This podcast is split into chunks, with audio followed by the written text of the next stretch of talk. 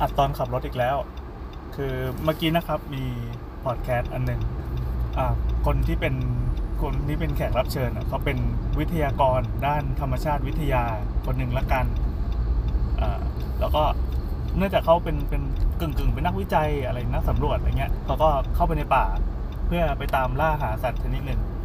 ทีนี้พิธีกรก็ถามว่าเออแล้วแบบเนี้ยแบบเชื่อเรื่องดวงเรื่องสิ่งศักดิ์สิทธิ์หรือเปล่า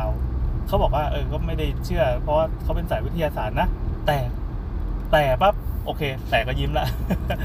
แต่ก็ไม่ได้ลบหลู่อะไร ก็คือถ้ามันเป็นความเชื่อที่ทำแล้วไม่ไม่มีประโยชน์เอ้ยไม่ไม่มีโทษกับใครก็สามารถทำได้อะไรอย่างนี้เราก็โอเคมาพี่มาเลย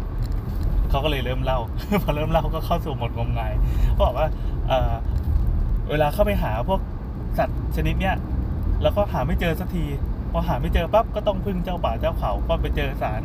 มีคนบอกว่าเออแถวนี้มีปู่ย่าตายายมาคอยคุ้มครองเขาก็อ่าก็เลยไปบน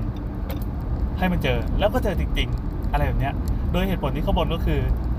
ต้องการให้คือคือมาเนี่ยไม่ได้จะจับไปขาย ไม่ได้จับไปแบบทำร้ายเพื่อเป็น image ของ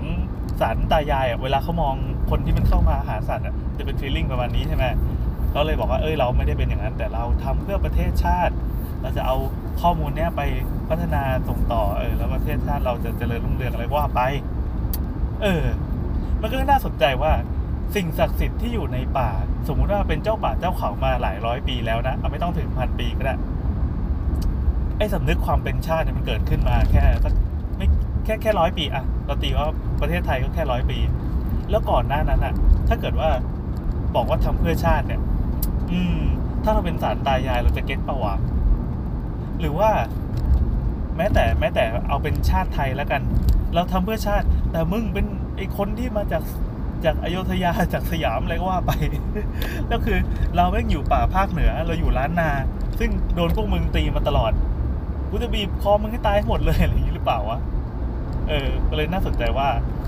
ถ้าเราเป็นสารตายายขึ้นมาจริงๆ แล้วเราเจอเหตุการณ์อย่างนี้ เราจะทำยังไง ครับก็ฝาก ผู้ฟังทุกท่านนะครับ รวมรวม 3,500 ท่านที่ฟังอยู่ทุก EP ทุกวันต่อเนื่องเนี่ยบ้าเหรอใครวะจะฟังก็ฝากให้คำตอบด้วยนะครับ อยากรู้